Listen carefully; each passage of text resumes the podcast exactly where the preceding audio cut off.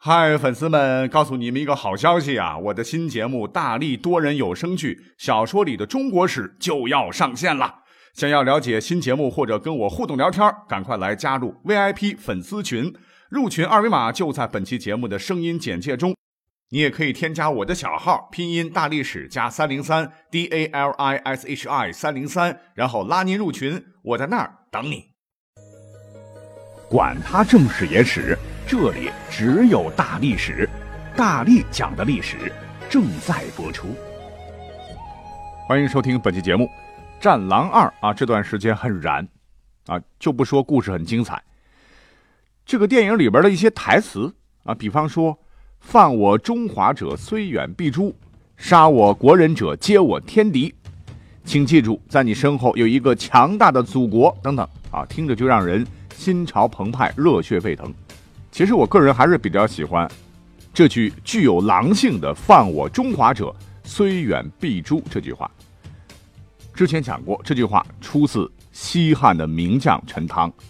在公元前三十六年，西汉名将陈汤曾领精兵出征啊，千里奔袭，一举击溃了数倍于己的北匈奴，打得桀骜不驯，屡屡侵犯大汉疆土的北匈奴国破城灭，连威震西域的首领。置之单于也被乱箭射死。之后，陈汤上书当时的汉元帝说：“以拳头镐阶蛮夷抵坚，以示万里。名犯强汉者，虽远必诛。”这就是这句话的由来，就是把那些想挑战欺负我们的乌龟王八蛋的头砍下来，悬挂在蛮夷居住的镐街，让他们知道，敢于侵犯强大汉帝国的人，即使再远，我们也一定要诛灭他们。这其实体现了一种古代的尚武精神，一种我们国人应该具备的精神啊。那《战狼二》确实有这种精神的体现哦，啊，是一部给了我们重拾狼性的好片子。那随着《战狼》的名声大振，民间呢也是更点燃了对特种兵的崇拜的火苗。他们超人般的无敌，天神下凡般的勇猛，都让特种兵的形象被无限拔高。可是各位知道吗？其实啊，咱们国家古代历史上有很多真实的特种兵的故事，比电影更燃。比方说，在东晋也有这样一支军队，那就是战无不胜、攻无不克的北府军。北府兵呢，在历史上是一支雇佣军，更是一支特种军呐。话说当时中原被少数民族的政权蹂躏，近千万人，当时死的只是个零头，能九死一生。逃到东晋的地盘，参加北府军的青年都经历了地狱般的摧残呐！从死人堆里爬出来，那个个都是生死面前不眨眼的勇士。那面对着从北而来杀人不眨眼的游牧民族战士，为了不被奴役啊，那每个人都把光复河山作为己任。在一场场残酷的肉搏血战当中啊，已经把这些青壮年啊锻炼的个个都是嗷嗷如下山猛虎的战士。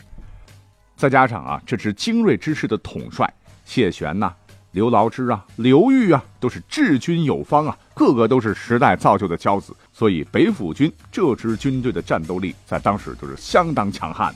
在历史上，北府兵最著名的战例，当属我们都熟知的淝水之战。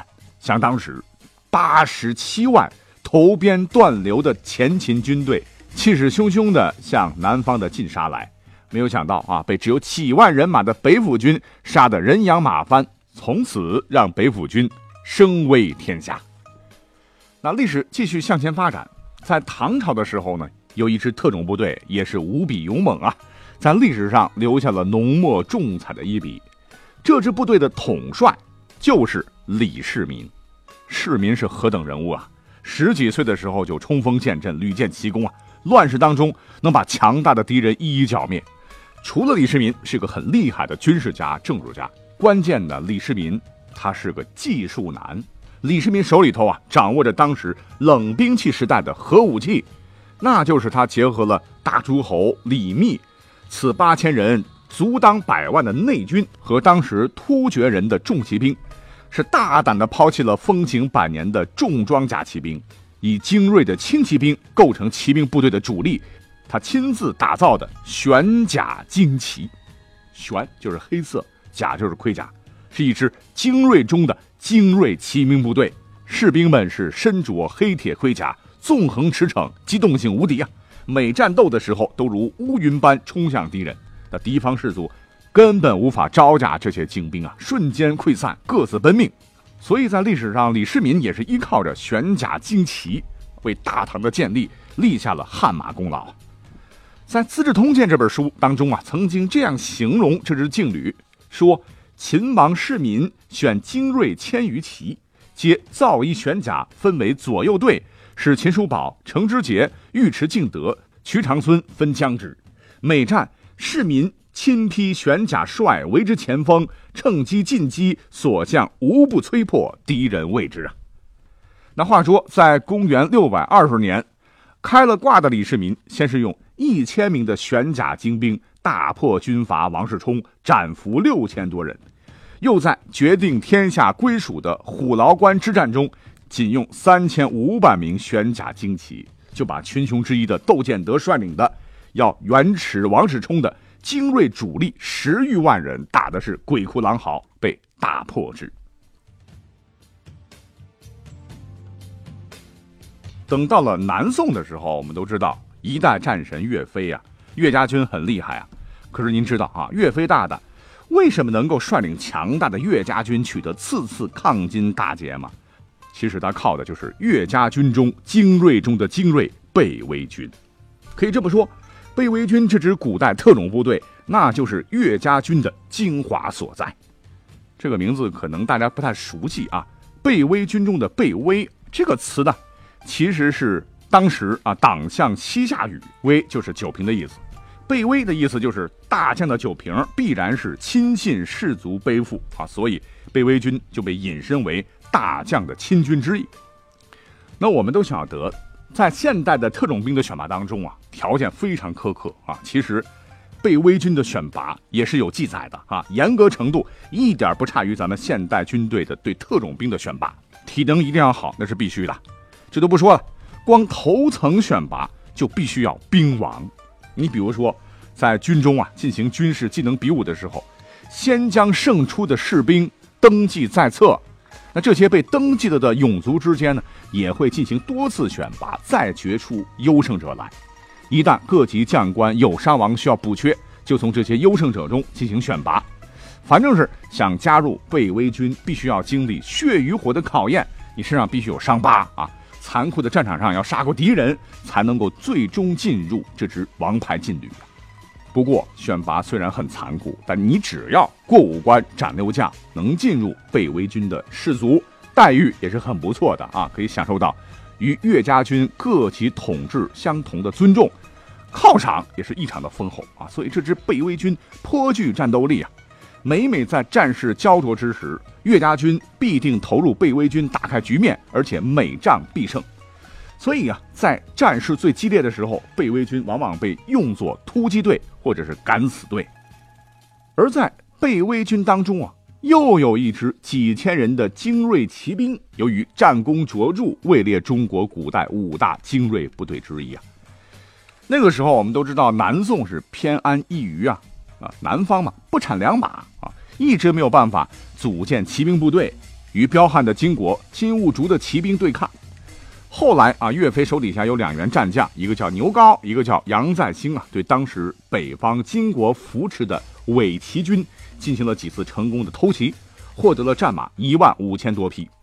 所谓是好钢用在刀刃上啊，岳飞呢就把这些宝贵的战马先后为南宋组建了踏白军、游弋军和背威骑兵三支骑兵部队。那这里边踏白的意思就是侦察，游弋就是巡逻啊。而其中的背威军呢，是最为精良的啊，装备有长短刀约十支短弩，二十支硬弓弓箭，还有围盔、铁焰片革甲。别看啊，人数不多，只有几千人，但是贝威骑兵啊，因为战斗力最强而名垂史册。那贝威军历史上为啥战力这么强？除了刚才讲的，还有他的战术也非常的先进，就跟现在的特种兵非常像，是经常分成多个独立的战斗小组，紧密配合。跟敌人作战的时候，往往在距离敌人一百多步的时候，由七八人放箭，然后七八人用短弩射马，然后用长刀对劈，迅速冲锋集结，然后再冲锋，从而以迅雷不及掩耳之势大量杀伤敌兵。直杀的北国的敌兵敌将是不敢应战。在历史上最让北魏军名声大噪的一场战斗啊，莫过于发生在绍兴十年，就是公元一一四零年七月的郾城之战。当时金朝统治集团内啊，完颜宗弼啊，也就是岳飞的死敌金兀术这一派主战派得势，他们主张再次以武力要迫使南宋屈服，以夺回河南陕西。所以呢，就兵分四路，东起两淮，西至陕西，向宋。发动了大规模的军事进攻。这个金兀术，知道老冤家岳飞亲驻郾城，而且郾城驻军不多，于是就会同当时的龙虎大王完颜突合素，还有盖天大王完颜宗贤，还有昭武大将军韩常等率领的援军倾巢而出，直扑郾城啊，企图一举摧毁岳家军的指挥中枢。而当时呢，岳飞手底下只有北魏军。和一小部分的游击军，除去非战斗人员老弱病残能战斗的，也只有几千人而已啊。而金国光是前锋就是一万五千多名的精锐骑兵，后头还有十多万大部队正在向郾城杀气腾腾而来啊。所以当时双方的兵力悬殊是非常非常大的。可是金兀术失算了，因为岳家军中的精锐。北魏军可不是好惹的，所谓是军令如山，雷厉风行啊！岳飞当时命令步兵将士手持麻扎刀、提刀、大斧啊，就是以步击骑的利器，专劈马腿，先把金国骑兵从马上砍下来。因为白刃近战是北魏军的强项，史书载岳家军是手拽丝披，直杀的金兵是尸横遍野，连金兀术最骄傲的拐子马也全军覆没了。那当时岳飞作为统帅，也是亲赴战场，带领将士们血战，运用背威骑兵一阵砍草冲锋，直杀的金兵胆战心惊啊！刚讲了哈，岳飞手底下有个大将叫杨再兴啊，在此次作战中是作战勇猛啊，被宋史记录下来，说飞败金人于郾城，兀竹怒，和龙虎大王、盖天大王及韩长兵逼之。飞前紫云当敌，鏖战数十合，敌不知。再兴以单骑入其军，擒兀竹不获，手杀数百人而还。当时这个杨再兴就想冲入敌阵啊，把这个金兀术活捉了啊，没找到。但是呢，单手杀了数百人，安全归来。据记载，当时这个行身上有几十处的刀伤啊，血染战袍啊，依然是面无惧色。那岳飞的北魏军呢，由此就开创了步兵在平原击溃金人精锐骑兵的经典先例！所谓是辫子军不满万，满万不可敌的神话，就被北魏军彻底打破。这完颜宗弼也是、金兀术一看这架势啊，轮番十几次进攻，宋军毫无惧色，于是是不由得叹道：“自海上起兵，皆以此胜，今已矣啊！”撤撤撤吧！由此啊，郾城之战以岳家军获大胜而告终。之后，岳军乘胜进军当时的朱仙镇。这一次啊，北魏军又立下大功啊，仅靠五百精兵就大破已经是心惊胆战、军心浮动的十几万金兵啊，让金兀术生无所恋地发出了“撼山易，撼岳家军难”的无尽感叹。话说后头呢，还有两支劲旅啊，一支是一代天骄成吉思汗亲手组建的禁卫军，叫凯缺军，哎，也可以读成切薛军；还有一支呢，就是明末真正的精锐啊，可以决定当时历史走向的夷丁突骑啊，也就是我们常听到的吴三桂手下的关宁铁骑。这两支劲旅啊，不是说战斗不勇猛啊，是因为跟岳家军一比，哎，就点到为止好了。那之前呢，我也做过一期特种兵的历史节目，叫《古代特种兵的前世今生》啊，有兴趣的朋友可以合着今天的节目一起听啊，做一个有益的补充。那感谢收听本期节目，我们下期再会。